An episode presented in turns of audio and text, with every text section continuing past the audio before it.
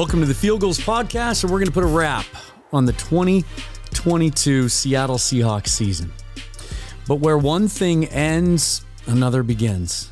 And if any of you know me or have listened to any of my previous podcasts or heard me on other podcasts, you know that as much as I love my Seattle Seahawks and analyzing them, often over analyzing them, talking about them, you know that I enjoy the off season maybe as much, if not more, than the regular season. It's the team building, it's the stuff that goes on at the VMAC to improve the roster. You know, each season tells its own story. Let's write the story for next year. We have a lot more information on this roster now than we did at the beginning of the year, and that helps us to look ahead. And we're going to do that today. I am Dan Viens. I am your host. The Seahawks finished the season nine and nine when you include the playoffs, uh, getting blown out in Santa Clara on Saturday. Um, appreciate Brandon uh, and Mookie for uh, breaking that down and uh, and sitting in for me on the reaction show Saturday. I just I was able to watch the game live, but I wasn't able to do a show afterwards. So I'll give you my thoughts uh, just generally on how the game went and what it says about this team and where they're at. Uh, general thoughts on the 2022 season, and then Dana and I are going to get together later this week and kind of uh, put our official wrap on the season all together. And then we're going to look ahead. And I'm going to do some of that today as well, because that is already where the narrative has shifted um, pretty significantly on Twitter. I have had more debates in the last 48 hours with people about what to do next than I had all season long. Um, and I sense that there is a real enthusiasm and a lot of hope among the fan base right now because everyone, even the, the casual fan, is aware of the fact that we exceeded expectations the team has a talented young base because of the outstanding draft and, and some of the other acquisitions we've made over the last couple of years. And that we have resources heading into the offseason that we're not used to having. And that provides an opportunity. Certainly, it's not set in stone. I can't sit here today and tell you the Seahawks are going to be this or going to be that. The younger version of me would have done that because that's how I looked at things. This is going to happen. This this part of the roster is a given. All we have to do is add to it a little bit, and it'll take us where we need to go. I think my focus on that started to shift. First of all, you just get a different perspective as you get older, right? I'm going to go back a ways. Uh, those of you who are Mariner fans, and you remember the Erik Bedard trade back in the 90s, when coming off a good season, the, the, the Mariners thought, and we all thought, that they were good enough to contend for the playoffs and possibly a World Series. All they needed was one more good starting pitcher. So they gave up a ton, gave up five players, including some of their top prospects, to get Bedard. And uh, I don't have to tell you how that turned out. If you don't know how it turned out, just Google it. It's a fun read. Painful, but also fun. And I'm going to start there. I think, I think a lot of our fan base, and, and listeners to the show are also at least casually Mariner fans. I think there's some analogies and some parallels to be made there with rebuilds. Seahawks were was a lot quicker than the Mariners was. But the way the season ended and where the team stands going into the offseason. The Mariners break their playoff drought, get into the get into the postseason for the first time in 20 years, win their first series, and then they face the Houston Astros. Far and away, hands down, the best team in baseball. They proved that, went on to win the World Series. Mariners played them tight, played them closer than anyone else did, even though they were swept in the series. Each game was was close. And so when that series ended, we got an up close and personal look at there's the best team in the league. Here's us. How do we match up? How far away are we from being that, from beating them and being where they are? And so, in that sense, there was an overriding feeling coming out of that game on Saturday. The first half was fun, and and I'm not going to you know break all that down because that's been done, and, and, now we're 48 hours after the fact. Um, it was fun to see them compete on the road against what I think is the best team in the NFC, if not the NFL. And they really fought and they really competed. Ultimately, you could pick apart mistakes and penalties and a fumble, but the talent discrepancy was too great. Talent covers up a lot of warts and a lot of mistakes. You can make mistakes, you can blow an assignment, and talent can make up for that. The margin for error that the 49ers have is much greater than the Seahawks. The Seahawks have to play almost perfectly, assignment sound, execution wise, to beat a team like the 49ers. Whereas the 49ers can beat the Seahawks on most days without their best effort. And they proved that on Saturday. So, Seahawks, just like the Mariners got to see it with the with the Astros, got to end their season. The last taste in their mouth was losing to the best team in the conference, which just happens to be their biggest division rival. So going into the offseason, and you can debate whether that's more motivation or not. I would argue that front offices are always trying to win. they have their jobs to save and they they're driven by a competitive fire and they want to win. But seeing it up close, they know exactly how far they need to go to compete with the 49ers. And Pete Carroll today, both on his radio show on uh, on Seattle Sports 710 and in his post season press conference today, was asked point blank multiple times, How far away from the 49ers are you? And there were two things that struck me about his answers today. Pete Carroll, I think, has become a little bit more forthcoming since the Russell Wilson trade over the last year in, in talking about where he thinks the team is. He generally plays things close to the vest, and sometimes he kind of talks in hints and you have to read between the lines. I thought he was pretty straightforward today.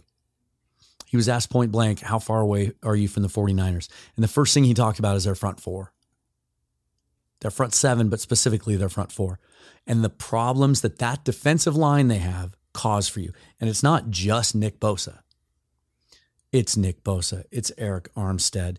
It's Javon Kinlaw. It's the depth that they have there.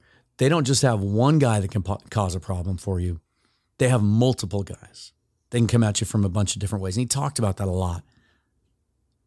And then there was something on the radio show that I thought he said today uh, that was telling. I'll get to that in a second, though. I've, I've outlined four things coming out of that game on Saturday that I think that game told us about the Seahawks and where they are and what this season told us. Number one is for all the concern over the last seven or eight years about their ability to draft and acquire talent, I think they proved this last offseason that their player evaluation skills and their process is good enough for us to have confidence heading into the, this offseason. And maybe what we saw after the Russell Wilson trade was that the criticism levied against John Schneider and the Seahawks over the last several years about their inability to draft may have been overlooking the fact or not putting enough weight on the fact that they never got to draft in the top 15, let alone the top 10 or top five and that often they try to make up for that with volume by trading down. And I'm going to use that term again the margin for error. As, as inexact a science as drafting is anyway, even at the top of the draft, the margin for error is so much less as you go deeper down the draft. So you take more risks. Maybe you over, you know, value a player because you're looking at what he could be instead of just taking the best player there. Last year, given some extra draft resources, I thought it was clear that they took positions of need, they took best player available. They didn't overthink it.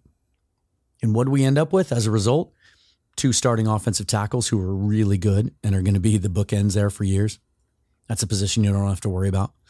After years and years of wringing our hands over who is, you know, which journeyman are they going to bring in to play right tackle this year? And is our left tackle going to be able to stay healthy?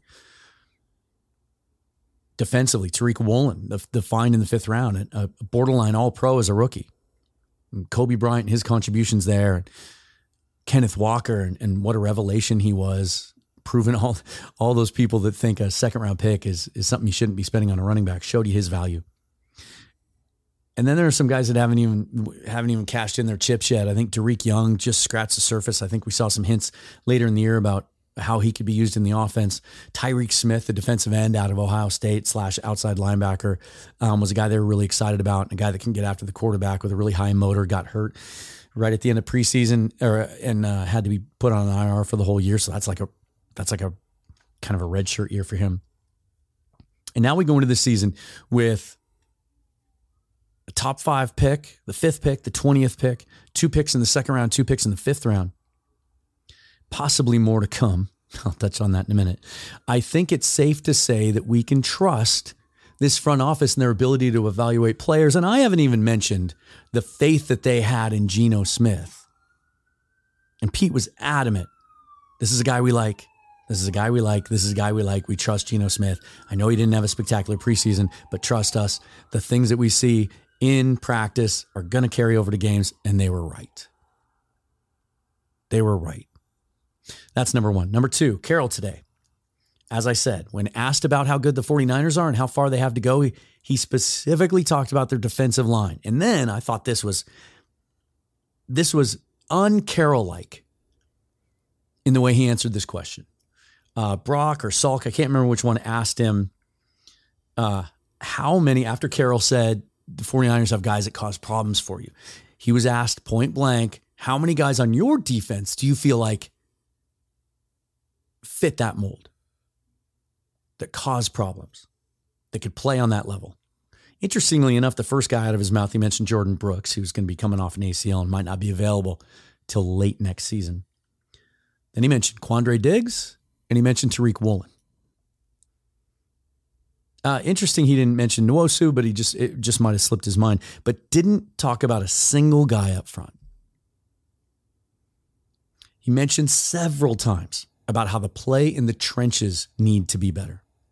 And then in his press conference this afternoon was asked a lot of specific questions about scheme, and he talked a lot about execution and how they had to change their assignments and their run fits throughout the year many times. And he implied that maybe the players just weren't good enough.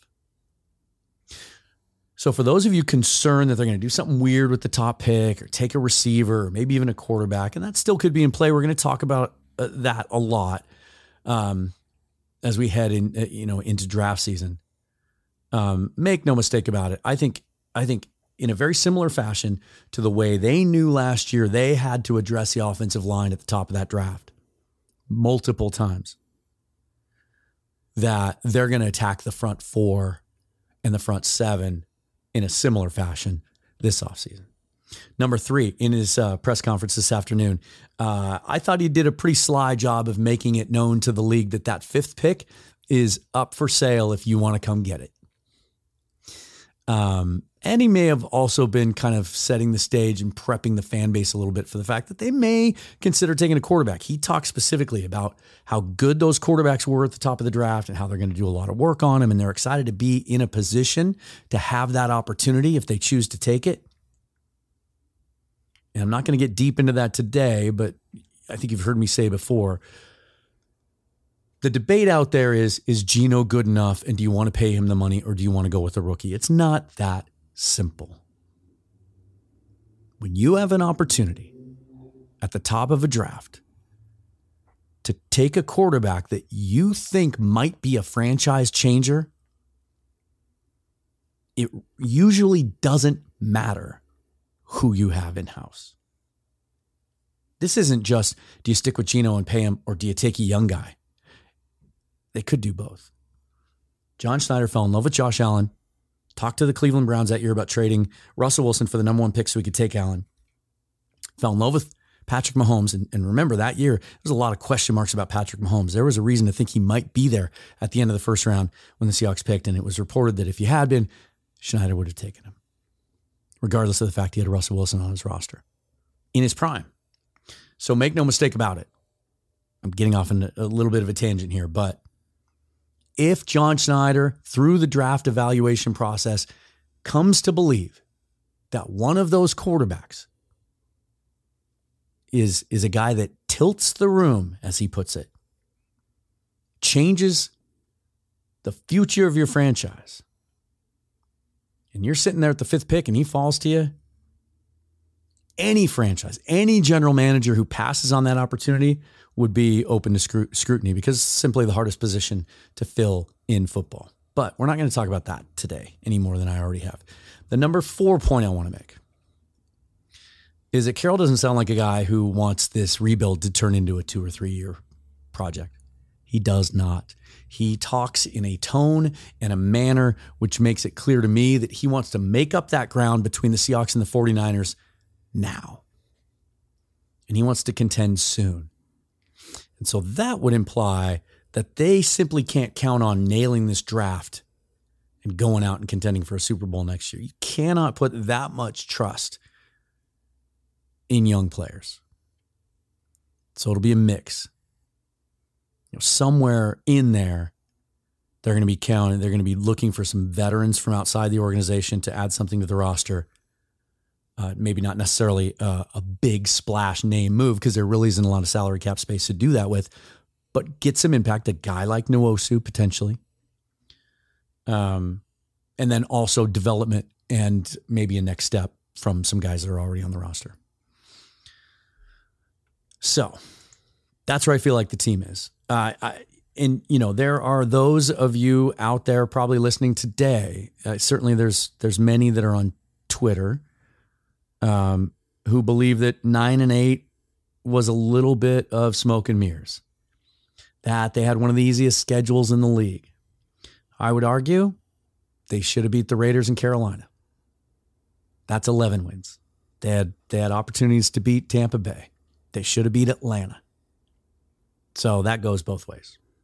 You cannot be upset with where this this franchise is. And if your biggest if your biggest issue with this roster is ah, Geno's good, but I don't think he's good enough to pay 30 million to, then you're in pretty good shape. It's a good problem to have. We are going to do something this offseason. Um, you know how much I love doing mock drafts. And I know how much many of you like doing mock drafts. And you know how I know? Because for every one of you out there that says these are stupid or it's too soon, uh, there are 10 of you who not only will read and comment on my mock drafts, but when we post it on the Field Gulls website, you will comment and they get, it gets some of the best traffic on the site. It's a lot of fun speculation and conjecture, and it's made even more fun these days by all the simulators so that you can all play at home and you can all work out uh, your favorite draft scenarios. And this year, more than ever before, I have found that when I put a mock draft out on Twitter, instead of just comments, and reaction back, I get, oh, here's my screenshots of my mock draft and a lot of comparisons. Um, we're going to do mock draft Mondays this offseason. Not every Monday, that would be a little overkill, but every other Monday, I will do a new mock draft and I'll do it a different way and take a different approach each time. Sometimes it'll be with trades, sometimes without. Sometimes we'll specifically target, okay, let's take a quarterback at five and see how that looks. Just to give you an idea and a perspective. And I will I will start this with this disclaimer because we're going to do one today to to get this kicked off. And mostly today I want to do it just to show you the value of the picks that they have now that they're set. And here's the disclaimer.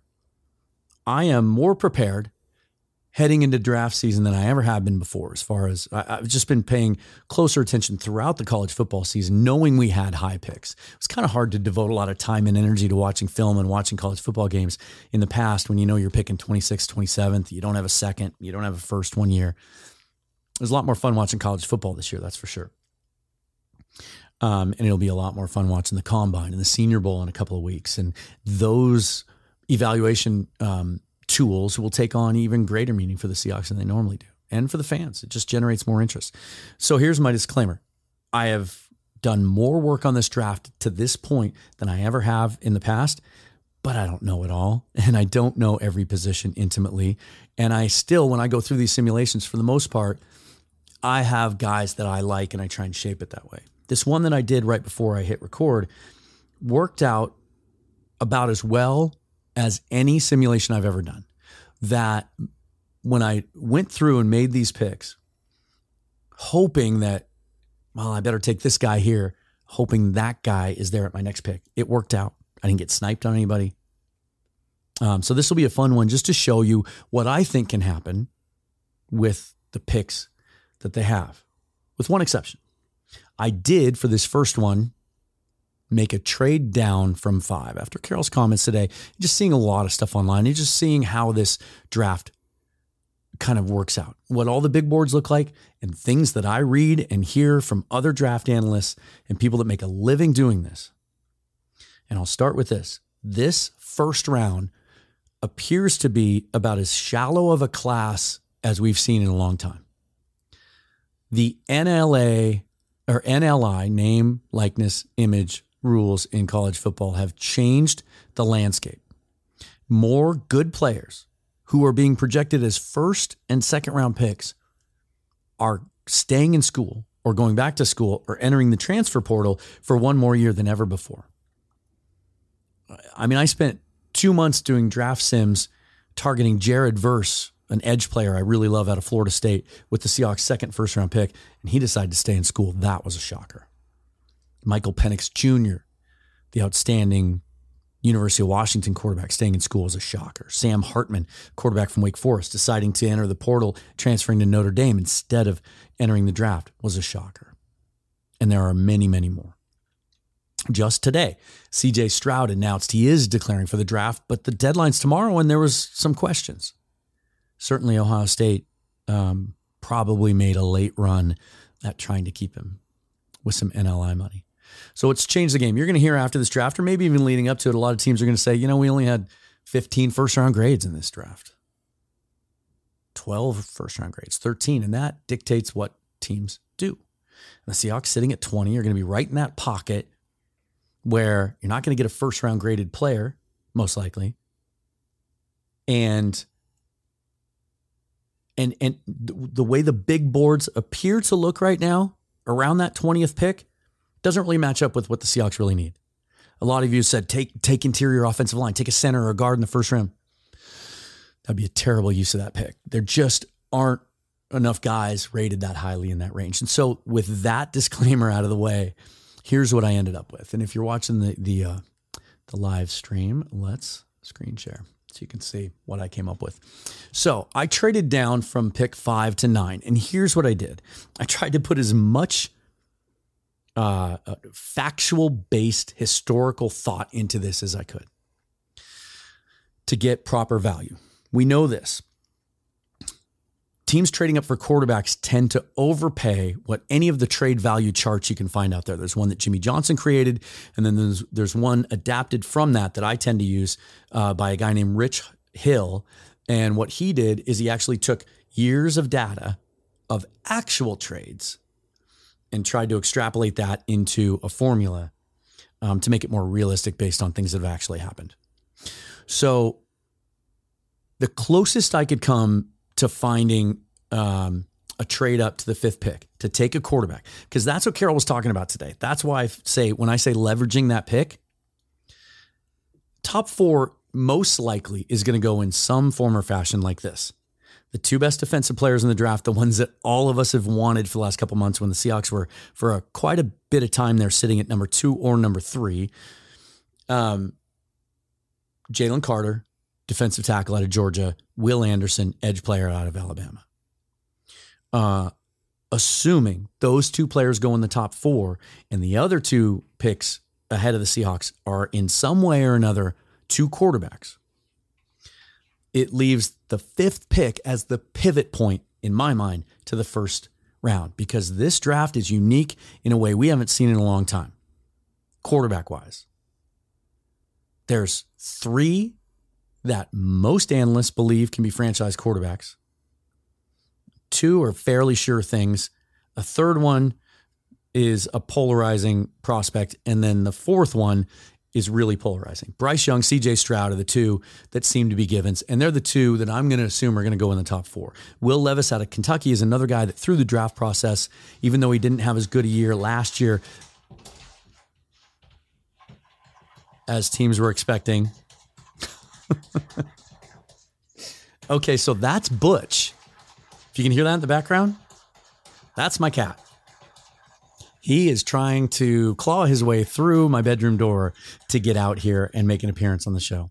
Uh, sometimes, just so you know, when you listen to the past, sometimes he's here all around me and just doesn't make a peep. Sometimes he hops up in my lap and you'd never know it.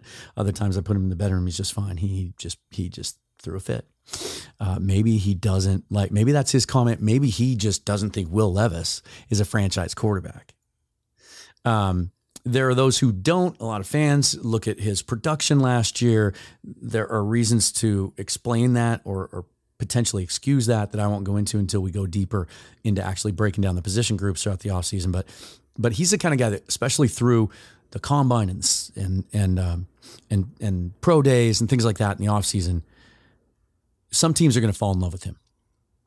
And then there's Anthony Richardson out of Florida, who might have the highest, highest ceiling of any of the four guys, but only has one year as a full time starter, was erratic at times. You can see how the, the great tools and the traits, but you can also see that he's probably the biggest project of the four. After those four, nothing. I mean, you can make a case that Hendon Hooker out of Tennessee might be a, a, a second round value, and he's a guy that I've liked um, in the past. Uh, uh, thought he reminded me a lot of Geno Smith in a lot of ways, but uh, suffered his third ACL tear at the end of last season. Probably looking at a red shirt, and he's already 25 years old. So let's just say that there's those four, and then really, you have to squint really hard to find another quarterback in this process that looks like an NFL starter. And that's unusual. Um, that's unusual. And it's because a lot of those guys chose to stay in school. So, with that being said, if there's a team that falls in love with Will Levis, for example, our pick is the one he's going to have to come up and get him from. And the team I've identified for the sake of this simulation is the Carolina Panthers. There are a lot of obvious reasons. One, there's the connection with Scott Fitterer. Used to be part of the Seahawks front office, working for John Schneider. They know each other well. There is Carolina's um, unabashed love for Will Levis, which comes straight from the owner, David Tepper. He is on the record as saying he loves Will Levis. Um, we'll get some clarity when they hire a head coach. So they go defense, they go offense. Sean Payton is going to interview there. Um, so I worked out a trade where Carolina would come up from number nine to number five, and here's how I worked it out. The closest thing I could find is the Buffalo Bills trading up from 12 to seven to get Josh Allen to move up those five spots, they had the luxury of an extra second round pick that year in the middle of the second round. So they gave up number 53 and number 56 to move up from 12 to 7. Here's how I went about. Here was my process. I looked at the trade chart. 12 to 7 is a 79 point discrepancy. Picks 53 and 56 equal 204 points. That's an overpay of 125 points. It's a massive overpay. A lot of times, the trades we see on draft day are under the point values of these charts. They're certainly not an exact science. So to try and find um, equal value there, knowing Carolina would be coming up to get a quarterback. If Carolina goes from nine to five, it's 81 points, almost exactly the same. So they'd have to overpay by 206 points to equal what the Bills paid to move up and get Josh Allen. Carolina does have an extra second round pick, number 39 at the top of the second round. Or, or they have an extra pick at the end of the second round. And so it wouldn't be as, um, they wouldn't be giving up as much. They wouldn't be leaving the cupboard as bare. They would still have a pick in the second round. So if they gave us pick number 39 and pick number 89, which is a late third that they have, it's almost an exact match in point value to what the Bills gave up to move up and get Josh Allen. So for moving down four spots, the Seahawks would pick up an extra early second and a late third. And that's how I went about this, this draft. And you can see I'm sharing it here. Um, I have talked on Twitter, if you follow me, about Tyree Wilson a lot. And if I'm going to move down from five to nine, I need to know I can still get an impact defensive lineman. And at nine, there's going to be three guys in play there Myles Murphy out of Clemson, uh, Bryan Bresee, also out of Clemson. Bresee is more of a defensive tackle, 6'5, 300. He can move inside out. He's a guy that I really like. I could have easily taken him here at nine. Myles Murphy is another bigger defensive end, which is something I think the Seahawks need. Watching the Cincinnati Bengals defensive line last night. You look at their guys, Trey Hendrickson on one side, Sam Hubbard on the other, the guys they have on the interior. Those guys aren't twitchy. They're not Darrell Taylor, Uchenna Nwosu, Boye Mafe built. They're not long and lean and dependent on speed and finesse. They're guys that can punch you in the mouth, beat you at the bull rush, hold the point of attack, be physical in the run game, and pressure the quarterback. I feel like that is the biggest thing missing from this defensive line. So Murphy is 6'5, 275, I think, and he's going to blow up the combine with his athleticism. But on tape, I see a guy that that is more dependent on just outside bull rush against inferior tackles. I don't see a lot of moves or hand usage. Tyree Wilson is more dynamic. Out of Texas Tech, six foot six, 276 yards with incredibly long arms. I think he's that combination of stout against the run, really physical and strong, willing to do the dirty work, high motor, is on record as saying he wants to prove that he's the best defensive player in this draft, but also has enough uh, bend and uh, and quickness to the outside that he can beat you that way as well. Uh, he's a guy that I think even at number nine, years down the road, uh, people will look back and say mm, he was a value at nine. He was a steal. Number 20, I told you about the difficulty with this pick. In that range, number 20, go look at any of the big boards, run some of these simulators yourself. I use Pro Football Network because I think, based on what I've seen, that the big board looks the best. You can also click on and see some of their scouting reports. I've used Mock Draft Database because I like their interface, but no scouting reports. You don't even have size and weight. And then I don't use Pro Football Focus at all because their rankings don't seem to match up in any way, shape, or form with what most scouts and analysts think. Um, so I don't even use them. And then uh, the Draft Network is reworking theirs. I've talked about that on the show. When that comes back up and goes live, that's one that I'll play around with because I really trust um, uh, their evaluations. So at number 20, there's a bunch of corners there, and we can argue the merit of taking a corner there. Certainly that would make sense. Wide receiver might make sense at 20. Don't be shocked if they take one there because the guys you want aren't there at 20. There isn't a game wrecking defensive tackle at 20. There isn't a center worthy of being taken at 20. It'd be a massive reach. There isn't even a guard that I like at 20. Maybe Peter Skoronski, the left tackle uh, out of Northwestern, um, might be a guy that some people see as a guard instead of a tackle because he has shorter arms. But I'm taking best value, and I'm taking uh, Brian Branch, safety out of Alabama, six foot one ninety four, and I can hear you. I can hear you. I've had this debate multiple times over the last couple days. We don't need a safety. We have Adams, Diggs, and Ryan Neal. Let me say this right now: you cannot have both or all three of those guys in your roster next year. If you do, it's a horrible misuse of of uh, payroll resources. Uh, Carroll today reiterated Adams has a long way to go in his rehab and won't be ready for preseason or even the start of the season, most likely. Um, that's ominous. Um, Diggs, you know, we we talked in the show recently about how he's finally finished the season looking more like the player he was the year before, before his injury. And Ryan Neal's a free agent, and and y'all love him, and y'all want him back on this team, and you're willing to fight me over the prospect of moving on from him. But he's going to get some money.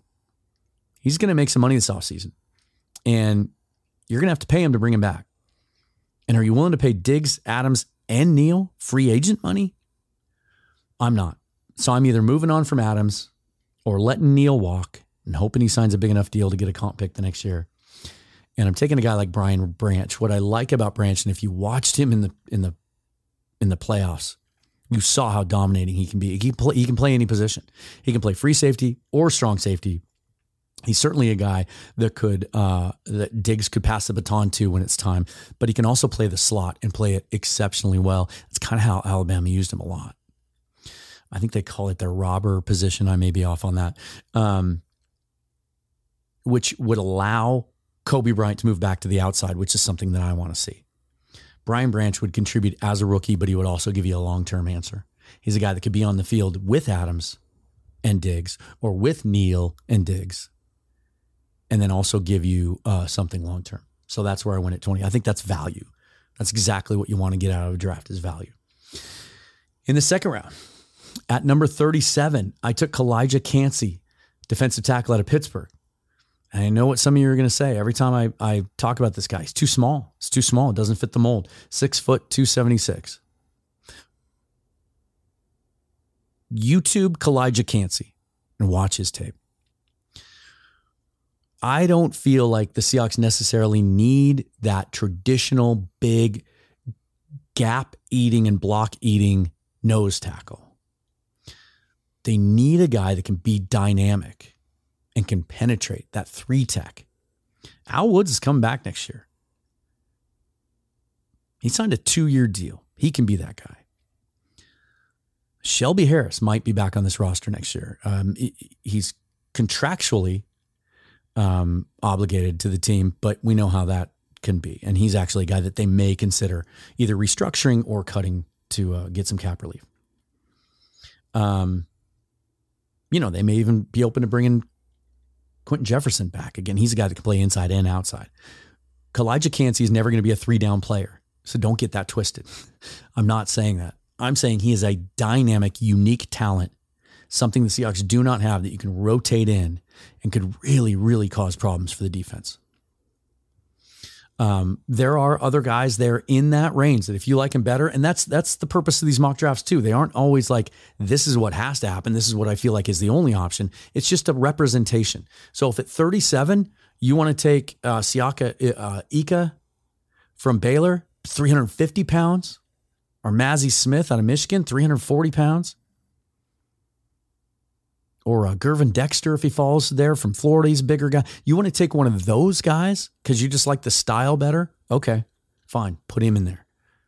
I'm just saying there is some value at that point in the second round at defensive tackle. And I just like Kancey's uniqueness. And I think he's something that's that's uh, that's rare and that could really, really benefit the pass rush.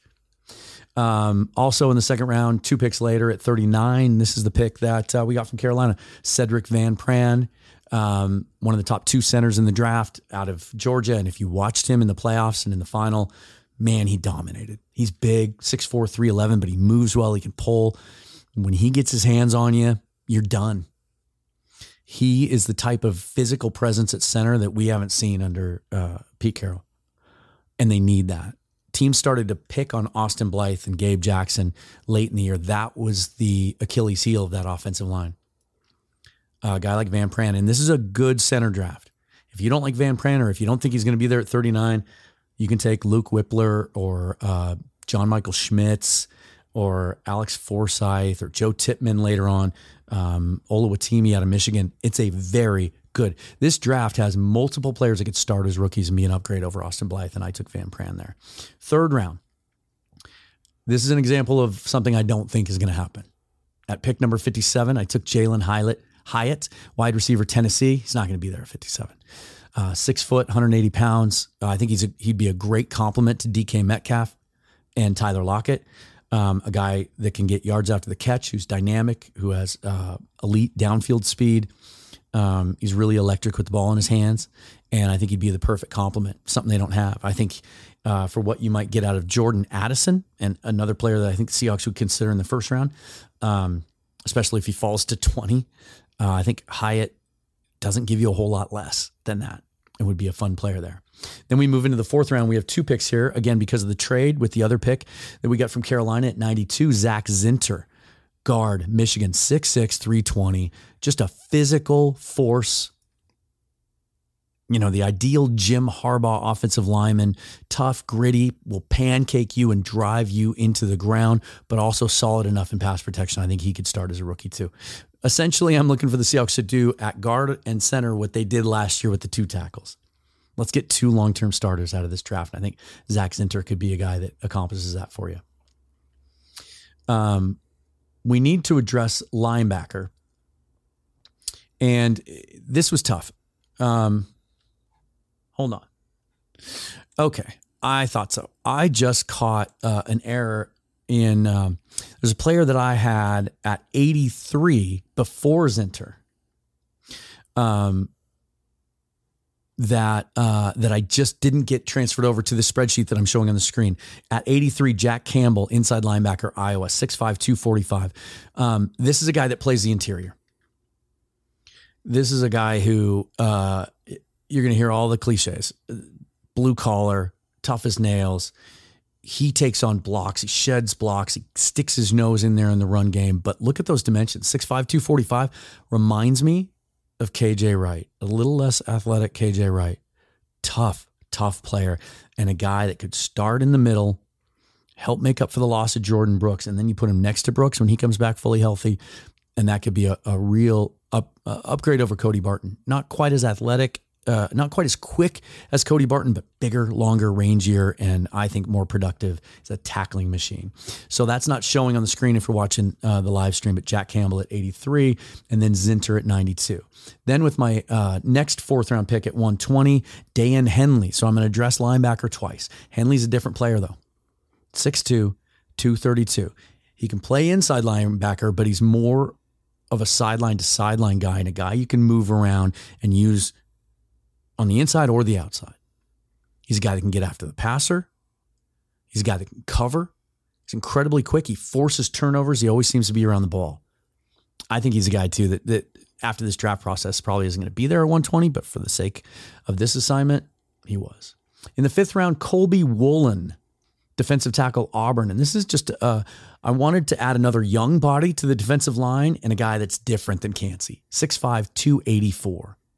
He's built more like Bryan Bresee, just not quite as athletically explosive as Bresee. But in the fifth round, I think he's a guy um, that you can really develop, and and he's a guy that's bigger and he can kind of play inside outside in that three four. Uh, my next fifth round pick, three picks later at 151, DJ Turner, cornerback, Michigan, six foot 180, made uh, Fleischman's uh, freaks list this year. He's just an athletic freak, um, solid corner think um, you know Mike Jackson um, size, but faster, more explosive. Maybe kind of a mix between what you get with Tre Brown and and uh, and Mike Jackson. Jackson's a free agent. Are they going to bring him back? Are they going to move uh, Bryant back outside? Is Tre Brown going to be the guy next year?